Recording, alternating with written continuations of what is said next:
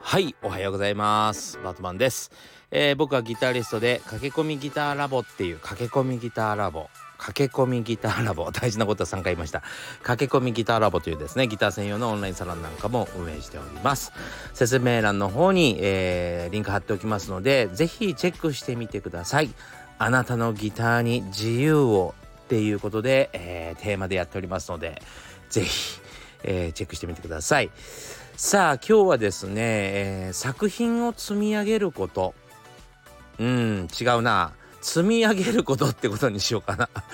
タイトルがいつも決まらないんですけどね。はい積み上げることが大事っていうことをちょっとお話ししたいなと思います。はい、これね長年ねうん僕がよく分かって一番分かっていなかったことですね。で今更気づいても遅いっていうことなんですけど。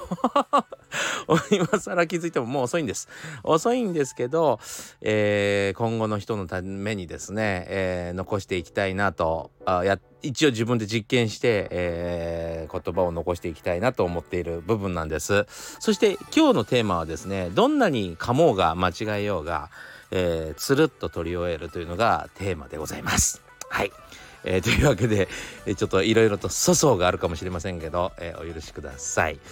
はい。というわけでですね、え、今日はその本題はそちらなんですけども、え、昨日のね、出来事から、え、お話ししたいなと思います。で、あの、実は僕のチャリンコって、え、めちゃくちゃ重いんですね。信じられないぐらい 重いんですよ。あのね目的地に行くのであれば歩いた方が 足は楽ですね。本当にえどこで買ったかというと確かえー、Amazon とかで買ったと思うんですよ。はい。えっと多分ね安い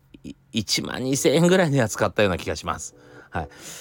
そしたらですねあのうちの近所にもう背中があの折れ曲がってしまって、えー、もうちっちゃくなっちゃったおじいちゃんがやってる 自転車屋さんがあってそのおじいちゃんのところも大盛もうめちゃくちゃおじいちゃんが優しいからもう大盛況なんですね。もうパンク修理何件来てんねんっていうぐらいちょっと列ができてたりするんですよなんだったら。そうまあ本当に、えー、ね今の時代一番求められるお人柄なのかなとも思いますけどもそのおじいちゃんのところに、えー、ちょっとパンクしたのであの直しに行ったらですねめちゃくちゃ綺麗なめちゃくちゃ綺麗なロードバイクがですね2台あるんですよ。でおじいさん、あ、これ、あの、おじいさんって言わないな。あの、おじさん、これ何ですか？って言ったら、あの、リサイクル品でね、売ってるんだよ、みたいなことを教えてくださって、あの、ちょっと持ってみたらめちゃくちゃ軽いんですよ。で、調べてみたらなんか5万とか6万とかする自転車なんです。でこれあのおいくらなんですか？って言ったらね9,000円って言うんですよ奥さん9,000円ですよ。びっくりして「マジっすか?」っつって、えー、買いました。今日は買ってきました。はい。びっくりです。そんな値段でロードバイク売ってるんですか？おじいちゃん値段の付け方間違ってるんじゃないですかね。それがね2台ぐらいあってですね。はい。あの買わせていただきました。はい。なんかいい出会いがあるんですよそのおじいちゃんのところって。なんか昔あのそういうのってよくありましたよね。あのそれこそですね大きな自転車屋さんなんか結構綺麗で2階建てだったりしてガラス張りのお店でいろんな自転車が見れてそれこそ電動バあの電動自転車からいろいろロードバイクまで、えー、扱ってますよみたいな最近の綺麗な自転車屋さんってあるじゃないですか。ああいうとこではないですよね。ないんですよね。そう。なんかね融通が効かないんですよそういうところ。あいやごめんなさい。ディスってるわけじゃないんですけど僕の印象ですね。なんかちょっとしたことやってくれなかったりとかちょっとしたサービスがなかったりするんですよね。そうちゃんとされてますけどね。あのだから見た目に清潔感があって、えー、入りやすいお店で買いやすい自転車屋さんってことは分かってますよ。でもあなんだろうな。ちょっとじゃあ、あのー、反射鏡みたいなねちょっとつけとこうかとか、えー、ライトちょっとこれ今つけれるのあるからつけとこうかとかボルトちょっと錆びてるから変えとこうかみたいなあのちょっとしたサービスみたいなことがあまり行き届行き届かないというかそれ頼まないとやってくれないおじいちゃんもやってくれちゃったりするんですね。まあということでですねもうめちゃくちゃもうあのそのおじいちゃんのあの自転車屋さん、えーもうずっと愛用させてもらってます。はい、えー、というわけでですね今日はあの自転車変えてが自転車変えてハッピーな一日でございます。というわけで 何の話はねまああの本題に行きたいなと思います。さて今日はですね積み上げることということでですね、えー、お話をしていきたいなと思います。はい、えー、そうですねまあ今日はまあ一発撮りなのでちょっと何かあの不適切な発言が出てくるかもしれませんけどあのまあ SNS が出てですねまあ特に Facebook、えー、もっと前で言うと mixi とかもそうですけどタイムラインという考え方が出ましたよね。その時あの一番旬な話題というかその人の速報というかだから、えーと、ずっと流れていってしまうこれの良さもあるんですよ実は。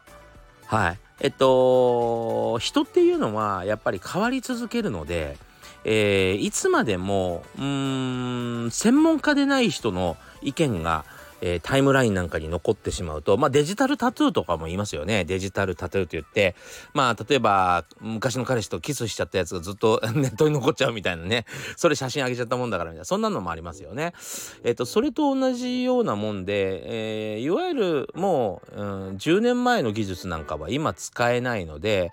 えー、こういうものが発明されたよなんていう記事を今の人が見あの見かけてしまったらあのあそうなのかみたいな感じで10年前の技術に夢中になっちゃうみたいなことが起こりうるのでタイムラインという考え方も非常にあの大事だとは思ってるんです。はい、でどんどんどんどん、えっと、リフレッシュされるべきだと、えー、新しい情報に塗り替えられるべきだとは思うんですけど僕ら音楽とかですね仕事の方法とかとかですねやっぱ人間が何かやることというのはあまりうーんそうだな変化はあっても成長はないのかなっていういや例えばテクニックがどんどん上手くなるとかあると思うんですよねえ演奏ではね。えー、であると思うんですけどじゃあテクニックがめちゃくちゃ上手くなって正確になって、え信じられないような音数が弾けるとか、えー、っていうことになってくるとパソコンの方がうまいんですよね。まあ AI ですね。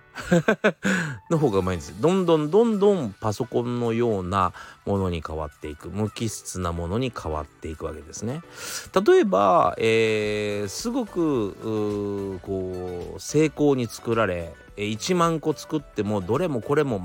全く、え寸分の違いもない、えー、茶碗にこれ価値がつきますかね。どちらかというと一個一個不揃いで柄も違えばであの大きさも違う、えー、傷が入っているところも、まあ、傷が、まあ、わざわざ傷つけて傷が入ってるところもちょっとずつ違う。そういうものの方が、まあ、例えば、えー、食器ねどこどこの有名な釜で焼いた食器まあ、これギターもそうですけどそういうものの方が価値を持ちませんかね。そう。えー、ということでですね、えー、まあ、技術、えっ、と、どんどんどんどん、えー、新しく、要は、質がどんどん上がればいいってものじゃなかったりするものっていうのも、やっぱ存在するんです。えー、そういうものに関しては僕は積み上げていくシステムに関わることがとっても大事だなと思うんですね。例えばギターを今ピックというもので弾いていますけど、まあ、バチみたいなもんですね三味線でいうね、えー、それで弾いてますけどこれが今後10年で急に変わって世界中がそうだなまあ、コインで引くってことに変わるってことはなかなかないと思うんですね。そんな風に、えー、積み上げれる情報を積み上げれるシステムに発表してますか？ここに気づいてない人が結構いるかなと思うんですよね。